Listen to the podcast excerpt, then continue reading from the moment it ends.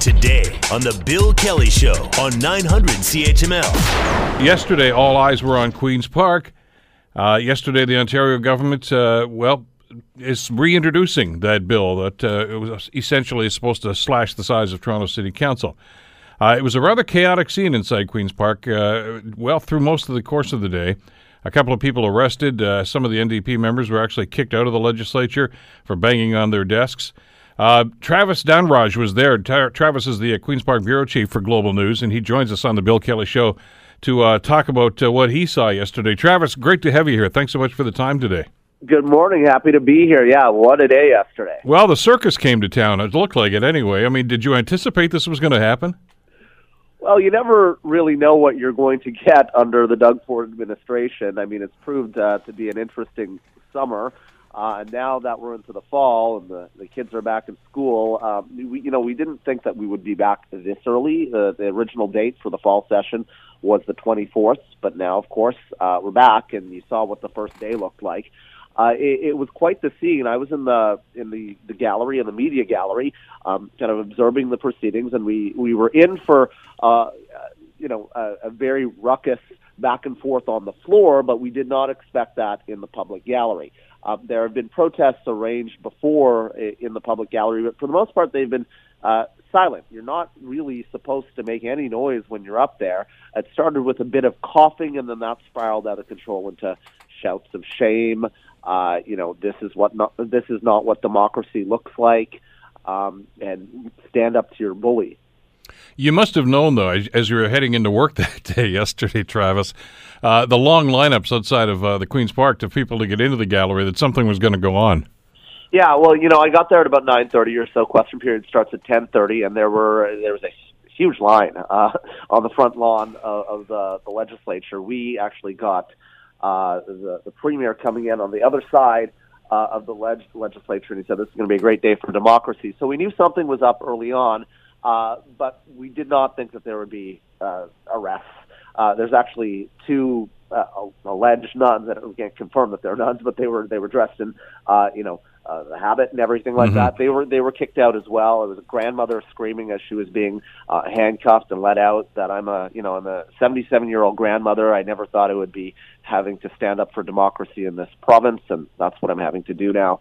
So it, it was something, and that was that was the morning, and then the afternoon came, and then we saw the protests with the NDP. Uh, well, it's interesting. There's almost a double standard here, as one of the observers was telling me yesterday.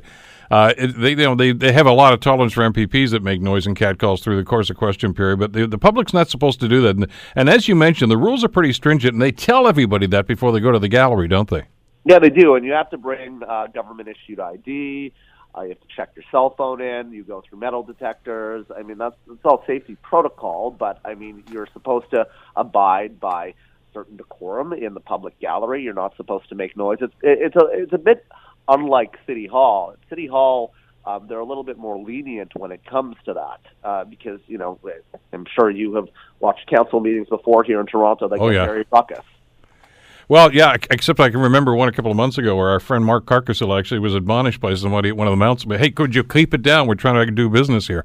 Yeah. So, so the you never know what you're going to get, I guess, when you do something like that.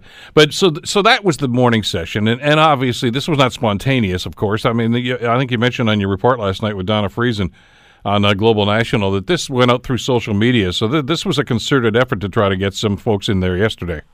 Yeah, it was. So it went out on Facebook. They, there have been similar, uh, you know, Facebook posts before to pack the gallery, uh, but it's never really uh, turned into what we saw yesterday. So, you know, it was, it was, you know, we saw this uh, post go out. Um, I guess it was the night before yesterday. And we thought, okay, well, there's there's going to be something at least on the front lawn. What will happen in the gallery? And then we saw that. But yeah, the afternoon happened, and then of course, uh, you know, we saw the we knew that something was going to happen. I talked to sources kind of during the break, which was around noon or so, while everyone was having lunch, and we got wind that the NDP were going to do something. We didn't know what. Um, and then we saw, you know, what happened with them slamming their fists on their desks and literally uh, taking their desks, uh, the tops of the desks open uh, for the MPPs, and they were slamming those down uh, like school children. Some people say. Yeah, that's a pretty good characterization. I mean, I anticipated that there was going to be a rather raucous session in the afternoon too once they started to introduce the bill uh, for first reading again. Uh, but I was kind of hoping they might debate it instead of carrying on the way that they did. Uh, I, I, guess they're going to try to justify it and say, well, we tried to, but there wasn't a whole lot uh, going on. And, and heaven knows, uh, as you guys have been reporting over the last couple of days since this whole thing uh, hit the fan, Travis, uh, there's, there's more than enough constitutional or procedural things that the opposition could have brought up to try to get some honest debate in here. But they seem to, ch- to choose for the optics here instead. you know, the gong show stuff with the yelling and screaming and the desk slamming. Well, and we talked to John Fraser about that, who's the interim leader of the Liberals. He yeah. said, listen, this was first reading, and it, it goes to second reading today, so there might be debate today. But but he said we wanted, as a Liberal caucus, to be in there to actually vote against this, even though it's first reading. Um, and I, I put that question to, to Andrea Horwath. I said, you know, does, does, aren't the optics of this don't they look like you know you're just picking up your ball and saying, okay, we lost, we're leaving the game?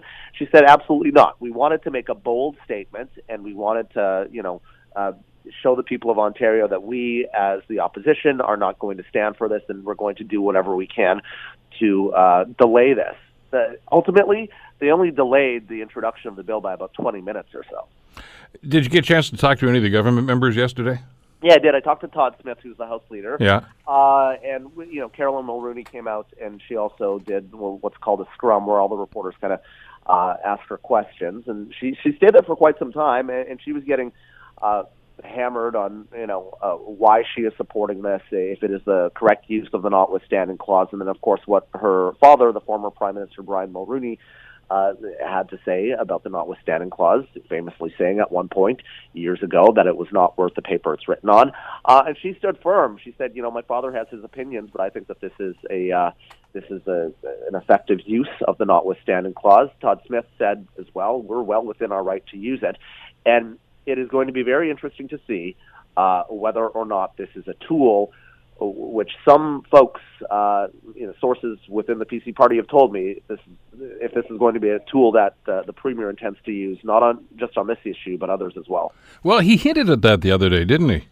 He did. He did, and then I think he realized that, and then uh, you know, uh, really kind of stopped stopped going down that path. But uh, but I mean, there are there are a number of of challenges right now. You, know, you look at sex ed, uh, ETFO, the Elementary Teachers Federation of Ontario, has launched a, a lawsuit saying that uh, you know that teachers uh, were not consulted and that infringes on their rights when it comes to this rolling back of the sex ed curriculum. Could the notwithstanding clause be invoked again on that? Well, it's a potential. It could happen. Uh, and, and once the door is open to this, uh, it becomes a lot uh, easier to, to fight that battle because a precedent has been set. Yeah, you're right. I mean, and you guys listed those the other day, of course, on Global News. I mean, there's obviously there's that. There's uh, and and from the sex ed, of course, come the, the human rights tribunals, and, and those things are forthcoming. But they did seem to walk back a little bit on the uh, the uh, Green Energy Act, didn't they, yesterday? Because uh, after Greenpeace threatened to sue them, uh, the, the word we got out of Queens Park is that okay, we'll have public consultation. Yeah, and so you know you might see a little bit uh, of push and pull, and I was talking about this earlier on our station here in Toronto. Um, you know, th- there will be some give and take, but uh, I know from covering uh, the Fords for quite some time. Um, you know, when when uh, the late Mayor Rob Ford was in office, I covered I covered him, and uh, Premier Ford is a councillor as well. Um, they like the premier has a list of things that he wants to get done, and he is dead set on getting those done one way or another. So, I mean, there might be a bit of give and take, but uh, if he can get something done, whatever tool he has at his disposal, he is going to use.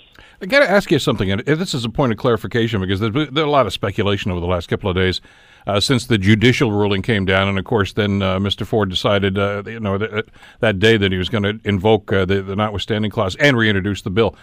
Isn't that overkill? I mean, if they invoke the notwithstanding clause, I've also heard that they want to appeal the ruling from the judge. Do they really need to do that?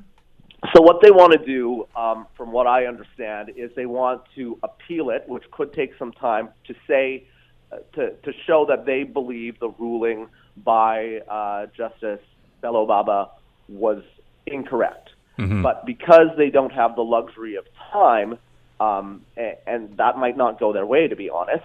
They're invoking this um, because it's kind of bulletproof, the, the notwithstanding clause, Section 33 of the Charter.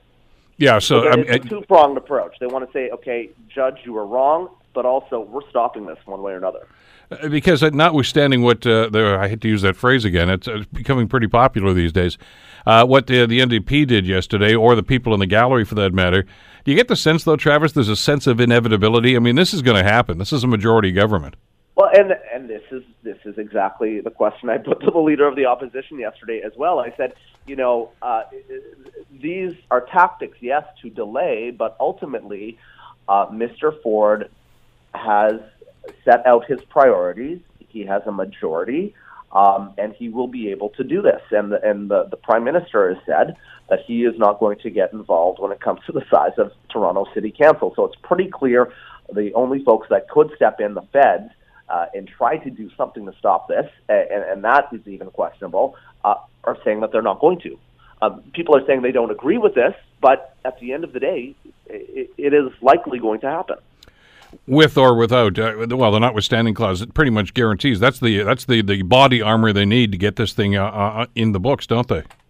Yeah, I, and I mean, I think you know the what happened yesterday. Um, you know, according to the NDP, is them saying that this is this is not uh, you know the the right use of of the uh, the clause. And if we go down this road now, it, it opens a very very scary door. It's the first time it's ever been used in Ontario. It's only been used a handful of times uh, across uh, the country. It's interesting. Pierre Elliott Trudeau, um, who uh, was part of the formation of the charter, really did not want this in. Now uh, it's it's on his son, the current prime minister, uh, Justin Trudeau, whether or not he's going to get involved, and he's saying no. Meanwhile, as they say in all these melodramas, uh, down the street a little bit, Toronto City Council is meeting today to discuss what options they might have. I got, I got to figure, Travis, that's a pretty short list. It's you know, it's funny that that everything's been happening at Queens Park for the past, uh, I guess, 24 hours or so, and everyone's forgotten about yeah, City Hall and what actually, you know, we're talking about here, the election and the people of Toronto on, uh, on October 22nd. So today, uh, they're having a, an emergency meeting uh, of council. Uh, the mayor, John Tory, has called out to discuss what they're going to do now, what their options are.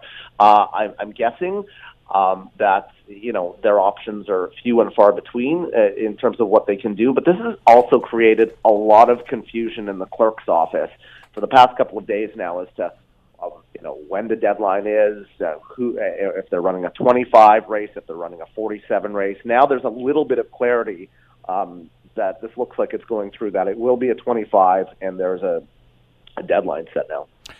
Is there a possibility of, of changing the election date? Somebody raised that yesterday, uh, simply because of the timing that's going on. I mean, we are what four and a half weeks away from from the election day. And some people are wondering whether or not that's enough time to actually run an effective campaign for anybody that may want to be seeking office. Yeah, and, and, and that that's been a question for not only the past couple of days, but the past couple of weeks. Yeah. Since you know uh, the the premier announced that he wanted to cut the size of council because you know they have to recreate the map. They, I mean, the, the ballots need to go out. I mean, there's logistical things that the clerk, clerk's office needs to do.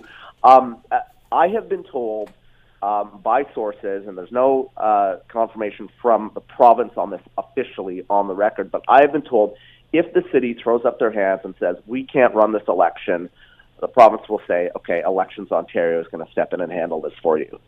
So it, it seems to me as though the, the province is dead set on having the City of Toronto election on, uh, on October 22nd. So that's not going to change. I mean, that's a province-wide date. We understand that, but I just wondered if there was any flexibility. But uh, from what Well- you're telling well, us, the province doesn't seem to have much of a mind to, to alter it anyway. They still they still feel free that, feel that they can go through with this. And it's my understanding that even if you know Toronto City Council does, does decide, okay, we can't run this, they have to go to the province to request uh, a different date. So I mean, they're kind of stuck between a rock and a hard place. Yeah, and because the everyone else in the province would be voting on October 22nd, and they may want uh, I don't know the end of the month. I don't know what they they'd even do, but it doesn't sound like it's much of an option. Uh, what's the time frame? This was first reading. They're they're going back today for second reading, are they not? That that is the case. So, uh, and that could be second reading could take a couple of days because uh, you know, it will need to be debated. Um, and, and the legislature does not sit on Fridays. Of course, everyone goes back to their respective ridings. So um, we've only really got today, and then this is likely going to go into next week. Then it goes to a final reading, uh, which is third reading, and then it gets royal assent. So we're, we're looking probably uh, at kind of mid next week or even into the into the following week to, for this to become law. And with that time frame, you got to figure they're going to limit debate on this, which is only going to irk the opposition even more. Exactly. And I actually just got off the phone before I got on with you with a, a source uh, with the NDP, and I said, okay, well, what are we going to see today? They said, well, today is going to be a little bit more of business as usual because they actually do want to debate this.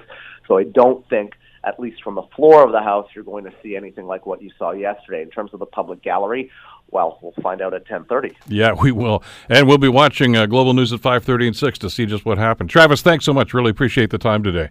Anytime. Take care. Travis Dhanraj, Queens Park Bureau Chief, of course, with Global News. You're listening to the Bill Kelly Show podcast on 900 CHML.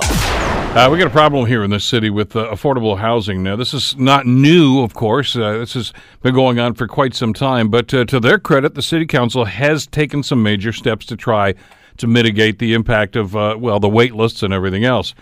But uh, some stats they got the other day are not encouraging. The waitlist for those wanting into Hamilton social housing continues to grow as the city uh, fails to maintain some of the units that is sold.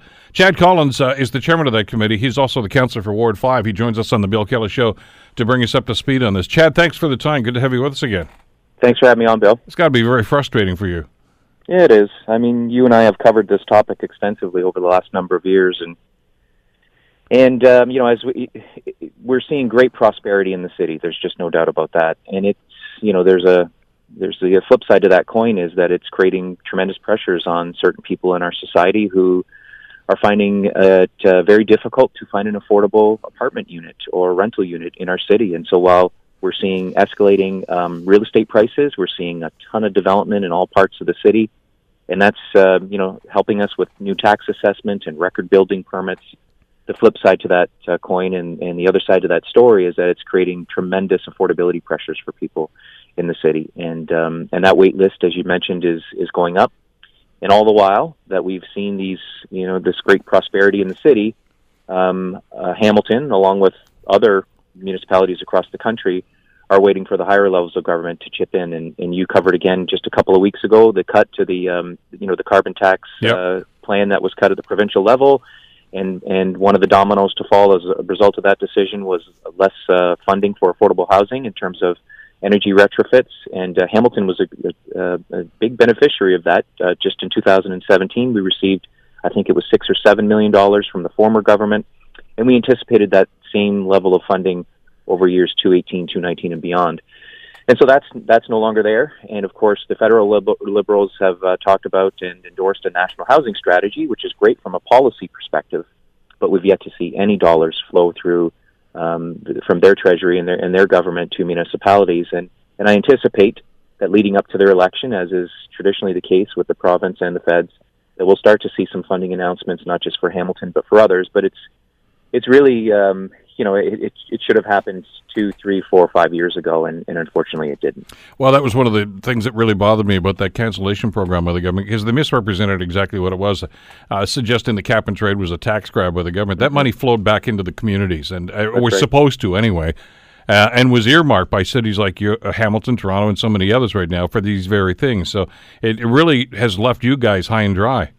It has, and and uh, thankfully, and, and, again, you've covered this extensively, Bill. You know, council made a decision earlier in the term to utilize the um, you know the resources that we've been given by Hydro to uh, flow right into affordable housing. And so, for the next ten years, as those revenues flow to the city, we will put half of those funds into renovation and repair. And so, you, you, we you know we've seen news articles and, and media accounts of elevators that don't work and people who are living in substandard uh, situations, whether it's city housing or, or in another affordable um, r- rental unit managed by another provider. Um, and so th- those renovations and repairs will happen over a period of 10 years, and that's $20 million. And that's on top of the existing budget that the city has for those um, those types of um, budgetary requirements. And and that's listen, that's laudable, and and city council should be congratulated for that. Yep. But you also got a, a, a number yesterday, uh, Chad. The, the yep. city staff estimated how much it would cost over the next twenty years to repair some of these things. It's four hundred million dollars. Yeah. So as, as, yeah. as great as what the city did, it's a drop in the bucket compared to what's needed.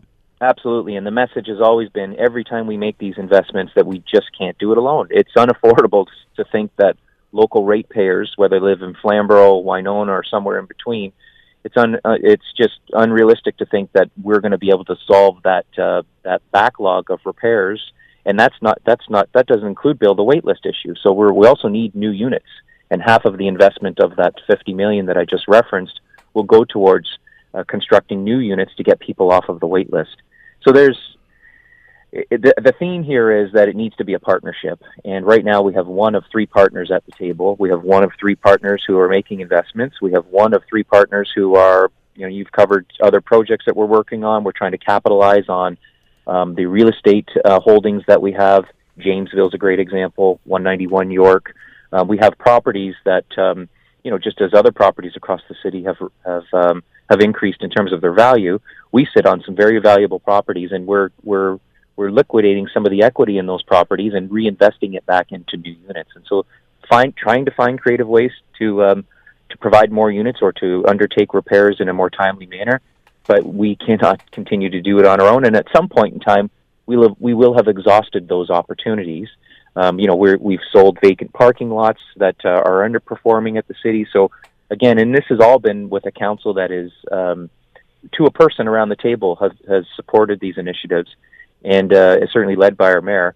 And, but it's it's not enough, and I can't uh, fault anyone in the community who says more needs to be done. I'm just not certain where the city will turn next from a resource perspective to increase or, or supplement what we've already provided. We, we should be clear on this too, because when we use a phrase like "well repairs" to some of these units, mm-hmm. uh, I don't want people to have the idea that that means well it needs a coat of paint or you know maybe mm-hmm. you have to fix part of the eaves trough. You've yep. got units right now that are uninhabitable because of the work that needs to be done. That's right, and I think Teviah in his story that's in the Spectator today covered that fairly well. You know, we started the term. I think we were around 125 or 130 units, and that's this is just within the city housing inventory. We had uh, 130 units, I believe, that were were we had boards on the windows and boards on the doors because um, they were just to the point where we couldn't have anyone live in them. They were uninhabitable, uninhabitable, as you just mentioned, Bill. And Toronto's in a worse situation. They have hundreds and hundreds of units that are in that situation where they have, uh, you know, they're they're essentially you walk through a survey and you see unit after unit that's boarded up because they're so far gone from a capital uh, repair perspective. They just you, you can't you know you couldn't imagine someone living in them, and and other units are are soon to follow. And so as we look at the inventory and the age of the units that we have in some of our oldest apartment buildings and some of our oldest townhome units uh, or complexes, um, you know, we start to see some of those those uh, the average age of, age of those units are 40, 50, in some cases 60 years old, and that's why our board took the position that we would look at some of our oldest uh, units, our singles and semis in particular, some of those that needed a fifty thousand dollar foundation repair or needed a uh, you know the uh, the kitchen needed to be gutted or needed new windows and a roof. You start looking at some of those repair bills, and they're in the sixty, seventy, eighty thousand dollar range, and it's it's just not you know, our, our dollars will go further serving our our, re- our residents in um, higher density uh, developments. And so, the you know, the decision has been made to sell some of those units. There's certainly no shortage of people looking for real estate in this city still, although it's cooled down. And we use those resources and reinvest them back into new units in higher densities, whether they be townhomes or apartments. And we end up getting more for our dollar under that kind of a business scenario. And so it's and it's not easy. Um, you know, it means and sometimes we're displacing people, sometimes we're moving people around, as is the case with Jamesville, and there'll be others. I know Councillor Merulla has worked hard on the McQuesten situation, where we're we'll be moving people as part of that um, redevelopment. And so there's a lot of logistic issues to deal with, and of course, at the end of the day, these are people who are living in these homes, and uh, so many of them have children who are going to school in these communities, and so lots to think about in terms of the social impact that some of these developments have on people not lost on our board and certainly not lost on our council. But um, just makes it a, a, much more complex situation than just a dollars and cents scenario. But as you try to accommodate those those people, those that, mm-hmm. that are on those wait lists, and, and some of them are in pretty dire circumstances, I understand mm-hmm. that, and, and I know that, that staff are doing what they can. The interesting phenomenon that's developed over the last little while because of the shortage, though, Chad, it's uh, overhoused or underhoused Correct. Uh, tenants. Explain that to our listeners. Well, you, you'll find situations, Bill, where maybe a single parent moves into a townhome unit with uh, two or three children and uh, over the years, those children obviously uh, they grow up, they go to school. Some of them may go off to college or university. Some of them then reach the age of 18, 19, or 20, and uh, they go off and, into the workplace and and they move out of their parents' home. And uh, and so we find ourselves with situations where we have um, you know essentially single, in many cases seniors now, um, who who's who who where their children have have left the house, and they're now in a three or four bedroom unit and uh, you know, we were faced with that dif- difficult circumstance of having someone who's then deemed overhoused. You know, they they only require now one bedroom, um, and and they don't require the three or four or that they may, they may have in their unit. And we're in a situation where we have families on the wait list who are waiting to get into a unit like that. So you can imagine in that situation where um, this parent is part of a social network in her in her neighborhood. She may uh, go to a local religious institution like a church that's around the corner. Uh, they may volunteer in the area. Uh, they may uh, have a, a local park that they regularly visit with their with their dog. And so now we're in a situation where this person gets a letter in the mail and says, you know, you're overhoused. You're, you know, you have extra bedrooms that we could use for a family that's waiting on the wait list, much like they would have been in that position 20 years maybe prior. And that, uh, you know, that whole situation in terms of trying to find somebody then suitable accommodation without completely um, you know, changing everything that's going on in their life. Well, that's is, that's um, the rub, isn't it? There's there's yeah. no guarantee that you can find another unit. It's one thing to say you don't need three bedrooms, you have to downsize, but you got to find a unit for them.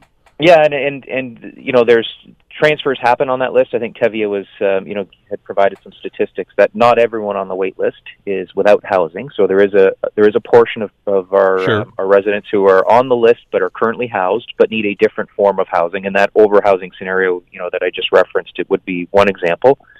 Um, and so their their accommodations are made. Uh, they they certainly don't go. To, I don't think to the bottom of the line but there is a wait, and um, and then there is a decision to make for that person, and, and and for housing for the provider. It's not just city housing, but all providers, in terms of how you navigate and assist that individual with some very difficult decisions that you know may have implications on their personal life that many of us would find difficult to accept or or even deal with if you know you're told tomorrow bill that you're you're to be out of your house in a couple of months find new accommodations and and you like where you live and you like your neighbors and you have friends in the area, that's a difficult thing to come to grips with when it's not your own decision. Have you had any dialogue at all with? Well, let's start. We're going to talk about both levels of government. Well, we'll start with the province right, right off the bat. Mm-hmm. Uh, with it because it's a relatively new government. They haven't mm-hmm. even they haven't given us a budget yet or a throne speech, so we don't know exactly where they're going to spend their money or what the priorities are mm-hmm. at this stage. But uh, which gives you opportunity uh, but you know, that that's that's that's the hypothetical. You have to understand exactly whether these guys are going to commit to this. They didn't talk a whole lot about things like uh, housing and, and and public housing and affordable housing during the campaign. There seem to be other issues that seem to dominate the conversation. Yeah. Uh, can can you can you make enough noise to get them to pay attention to this? and and it, it was, I'll put this in the context. We're not the only city that's in this position. No, exactly. And I, uh, you know, they were pretty thin on the policy side of things. Uh, you know, circumstances were such that um, you know, with the change in leadership midway through the campaign and, and all the drama associated with other issues, as you just mentioned, housing certainly wasn't under the spotlight, much like it was under the federal election last time around. So I think it's an open question right now in terms of where the provincial government sits as it relates to housing and the investments they'll make. It, early days show, and we just referenced it in terms of the cap and trade cuts and the implications on city housing and, and housing providers in general. So I and I didn't hear any announcement, you know, the day after to say, hey, don't worry, about these cuts. Something will follow. It's just silence right now. And so again, still the honeymoon period, I think, for this government. Uh, what we've seen in the early days are cuts, and um, not just in in our sector, but in other areas as well. So I don't know. If, you know, they they certainly ran on a policy of uh, fiscal restraint and responsibility. That that's a very broad term and broad uh, characterization of you know the way they'll govern, but it certainly there's no details there related to housing.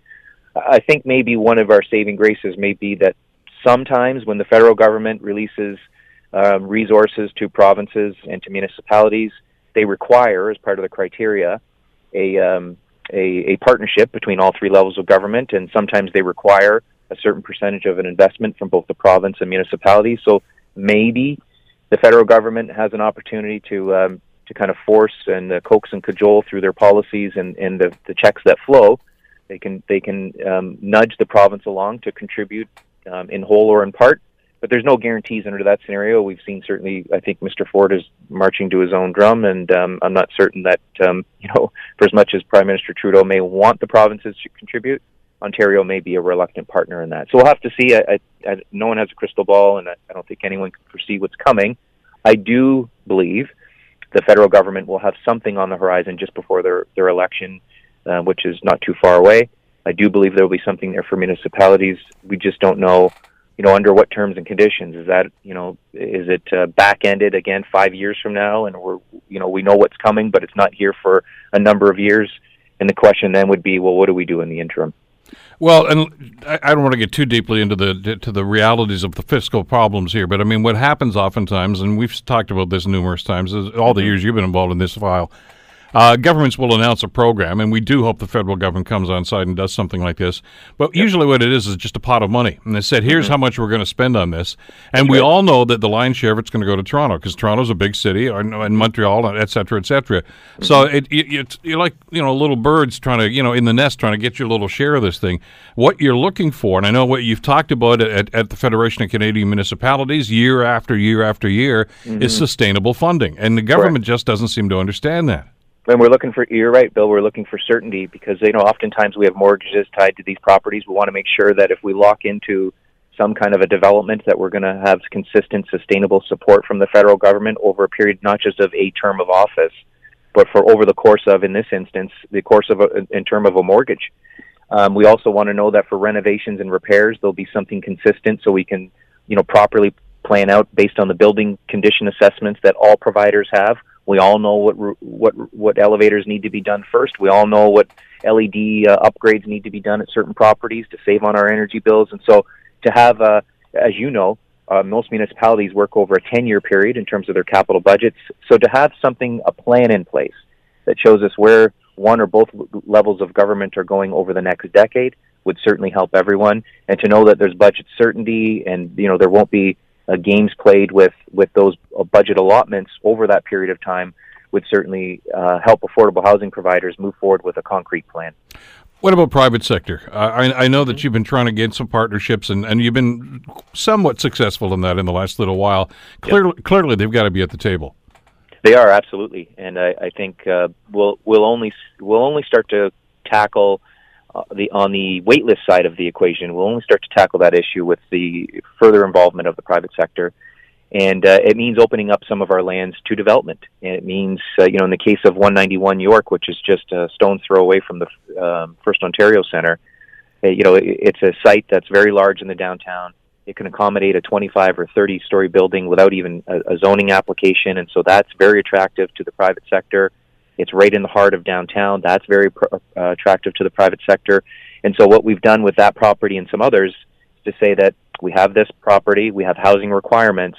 What's the private sector willing to do for, for the housing sector in order to have access to this as a prospective development?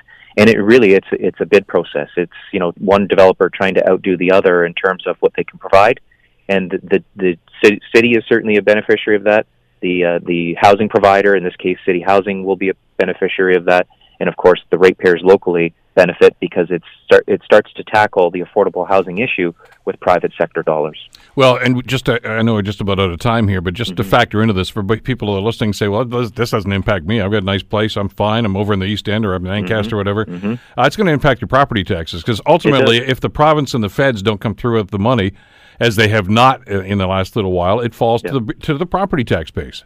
Absolutely, every public-private partnership in housing will will in in a small or large way, depending on the development, will assist the local ratepayers because they are footing the bill for renovations and repairs and or a new development that takes someone off the wait list in an accelerated way that the city could never do on its own. And you know, and again, in the absence of having the province and the feds at the table, it's nice to have someone looking at our properties locally and and and taking a chance. I mean, you know, there's there, there's been a stigma for 30, 40, 50 years in terms of affordable housing or social housing. And so to know that the private sector is willing to invest millions, in some cases tens of millions of dollars into these projects, um, there's a there's an element of risk in terms of the marketability, but we're we're seeing no shortage of people who are interested in our properties, and I think that's a good sign, Bill. Ward 5 Councillor Chad Collins. Chad, thanks as always for the update. Appreciate it. Thanks for having me on. Have a good day. You betcha. You're listening to the Bill Kelly Show podcast on 900 CHML. Justice for Canadian veterans, for, especially for wounded veterans, at least we think anyway. I'm not so sure it's the end of uh, the game, but it's certainly probably a very positive step. The federal government has now agreed to pay $100 million to settle a long running lawsuit with veterans who say they were discriminated against when Ottawa deducted their disability pensions from income replacement benefits that they received from Veterans Affairs Canada. This has been going through the courts. There are class action suits. Uh, they have reached a settlement. Joining us to talk about this is uh, Michael Blais, president and founder of the Canadian Veterans Advocacy. Michael, thank you so much for the time. It's great to have you back on the program today. Good morning, Bill. Happy news for a change. It's about time, isn't it? it seems that I'm on your show an awful lot. Very seldom are we talking about something positive. So, well, you know something. Maybe the fact that you've been maybe the fact that you've been on here an awful lot is one of the reasons why we ta- are talking about something positive today. Uh, you know, the, the, old greasy wheel gets the uh, the grease, or in this case, the money. This has been well, a long time. Been a long time coming, hasn't it? Yes, and if that's the case, you're the oil can, my brother. So I think I think we're we're doing well if if that's the case. But it has been a long time coming you know, this uh, incident came forward when uh, certain element of veterans were excluded from the uh, from the SISIP settlement a long time ago. I'm sure you can remember the conservatives. They were clawing back my pension, amongst others. It was an $800 million settlement. It was huge. But at the time, they, uh, you know, nickel and dime these poor guys that were on the ELB program. And today, you know, to a certain extent, justice has been served. And I, I say that you know, in the sense that this was a settlement. You're not going to get the full value of your dollar on return, but you are going to either receive 2500 or up to, you know, 50 grand, I, I've read on one thing for those who were most seriously disabled and had a, a greater amount with their clawed back from their pension. So this is pretty exciting. I'm, uh, I can honestly say I'm happy. The only downside I see is, once again, you know, the government is making veterans pay for the lawyers' fees. And, you know, I mean, we won. You know, they made us go to court over a basic fundamental fairness procedure. Uh, the fairness was decided on uh, behalf of the veterans, and yet, you know, we have to take, or they have to take $17 million out of that settlement to pay off the lawyers, which I, I truly believe the government should be paying, not, not the veterans. Absolutely. Absolutely. Look, they're the ones that wronged the veterans. And, and by the way, we're talking about a significant number of people, over 12,000 veterans that were impacted by this. Uh, they've come to the settlement. I, I, I think it's incredulous that they would simply pass the costs of all this on to you. Uh, and it was very disappointing because this happened during the uh, previous SISIP uh, arguments too, where you know that percentage of eight hundred million dollars was uh, significantly higher. And you know, as as a client there at the time, and as someone who's seen what I personally paid as my, you know, contribution to the lawyer's fee, I thought that was pretty well obscene. And I'm sure that uh, there are many who are quite happy today. Yes, we're getting some money back, and yes, we actually won in court, and that's an exciting thing. But you know, I mean, full restitution's not happening here and veterans should understand that. Yes, that there will be some uh, we won in court, but it was a settlement. And when it's a settlement, that's the money that's provided, not not exactly what you were owed. Uh, but but you know this is where the government gets you know into the wordsmithing idea here. I mean the headline, as we just talked about, Mike, is you know hundred million dollars uh, in settlement. Well, really, it's eighty three million because the seventeen million is going to go to the lawyers and not to you. Absolutely, but you know, I, I mean, uh, you know, the glass in this case is uh, way over half full, and I think for veterans, particularly advocates like myself who have been fighting for so long, you know, I mean, it's it's so hard to get them to give an inch, let alone a hundred million dollars. And I think that, uh, you know, I mean, you know, you're right. I mean, it was proactive advocacy on your part, on my part, on behalf of those who uh, stood up and actually formed a class action suit, those who were oppressed and I think collectively we have, we have had a victory today, but it is tempered by the fact that you know we have to pay the 17 million dollar lawyer fees on you know on disabled veterans. That's coming out of a disabled Canadian's pocket you know, I think that's not fair, and I also think that you know, when when the mistake was made, there should be full restitution to disabled people. I mean, I understand this was a lawsuit, but the reality was, you know, disabled veterans, those who had offered so much for your freedom, you know, were on the other end of the line there. They were being disenfranchised. Our government was not acting in good faith.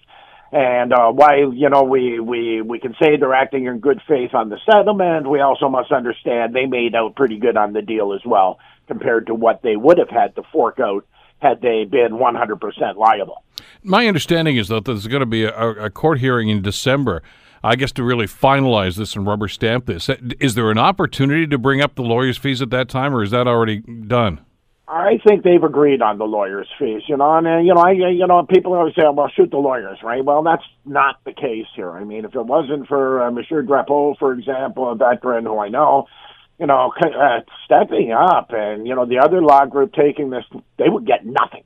And that's the bottom line, you know. I mean, if they hadn't hadn't organized themselves, if we hadn't got collectively motivated as a veterans community, that hundred million dollars would still be in the government's coffers. Yeah. And now it goes to the judge. It's a more or less protocol. The judge has to, you know, go through the make sure they sign the I's and dotted the T's and all that stuff, right? You know, and to confirm it. But i in most cases, it's just protocol now. Uh, the two parties have agreed on the issue, and now it's just uh, hopefully the the judge does too, so we can actually see this money rolling. Because you know, here's another thing people forget: but you know, when you take a quarter of your income out of your income every every month, there's a contra- or you know an adversarial impact on your quality of life. Sure. And right now, it's important, you know, to get this moving forward and to get this money rolling into these families because right now, like I say, you know, you you deduct a quarter of your income that you should be and you have earned, and they're taking away. You know, I mean, it's a it's, a, it's a terrible impact. Yeah. Let me ask you about the, the, the, results of this. I mean, for instance, somebody who's going to get a check, and as you said, it depends on how long they've served, et cetera, et cetera. Uh, but somebody who's, say, going to get a $20,000 check, uh, are they going to have to pay tax on that? Oh, I believe so. So they're going to get, I, they've got your hand in your pocket already. Well, you know, it, it, it's very. But it's your money, Mike. I know, I know. And it, it's the same with. Uh, uh, you know, the SISIP program, they tax that, you know, and even though it's a disability provision and it's like supposed to be comparable to workman's compensation in the city le- or the province level where it's not taxed, they tax us. And that's something we have to work on because it's not fair. Well, that's right. what that's what I was saying off the top. Uh, this this is a good victory, but this is not the end of the battles here because the the inequity here is still pl- in the system, and and we've got to do something about that.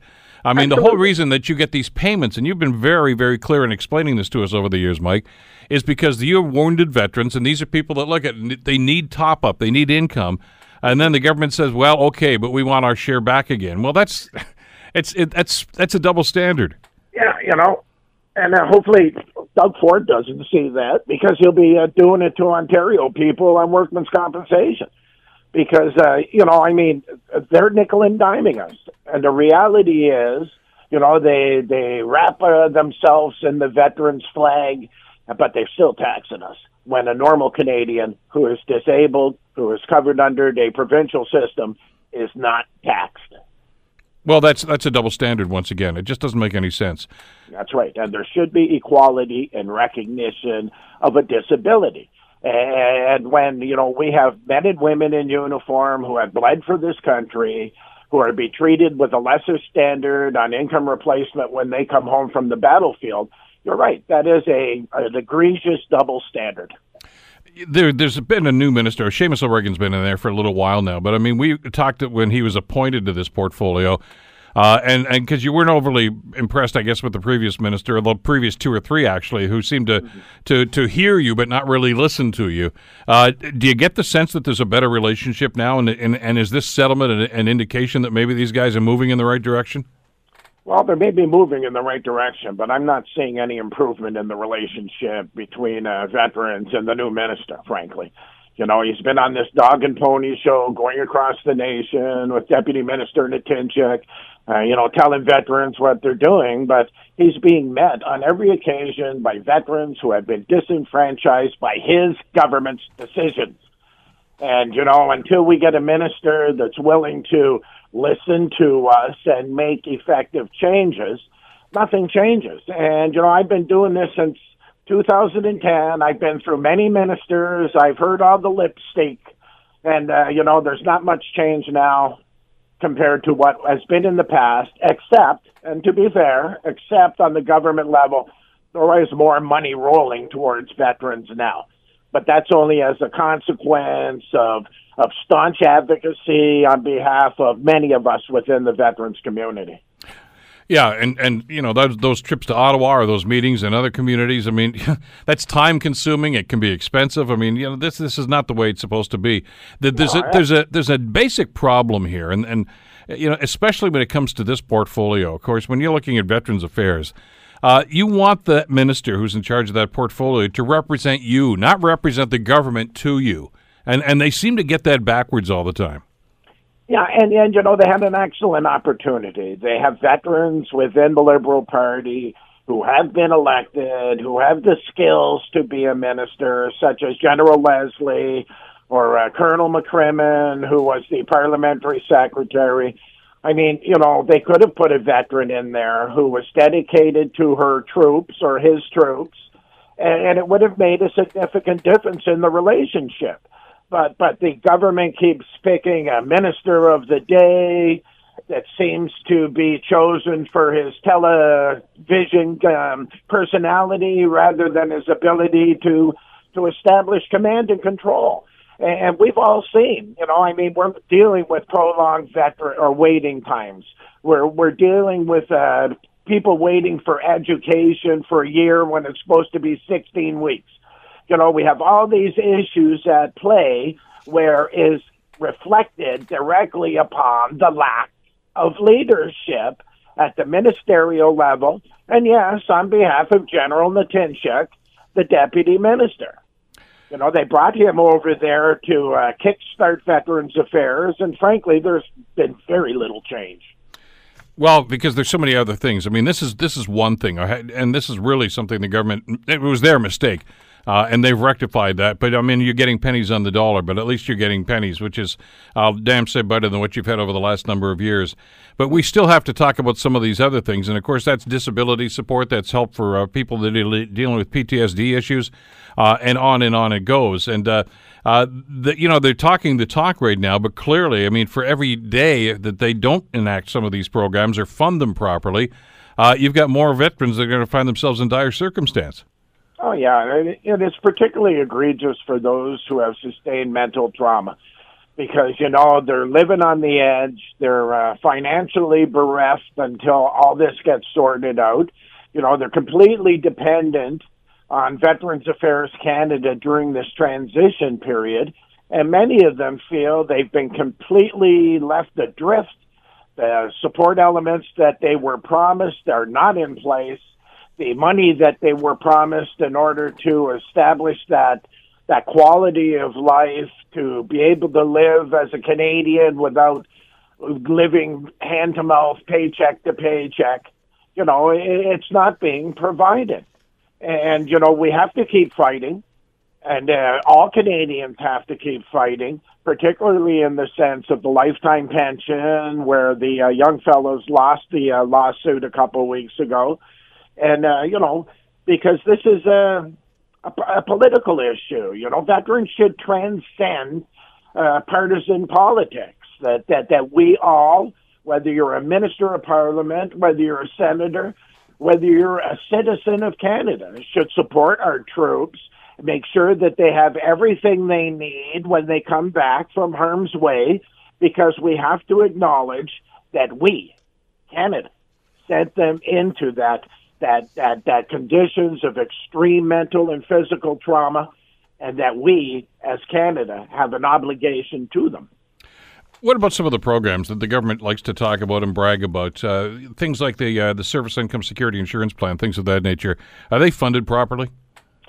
Well, you know, I believe that they should be non-tax first of all. Right? Yeah. You know, we have SISIP go on our ELB, right, to to have parity to a civilian level, and I think that it should be a hundred percent.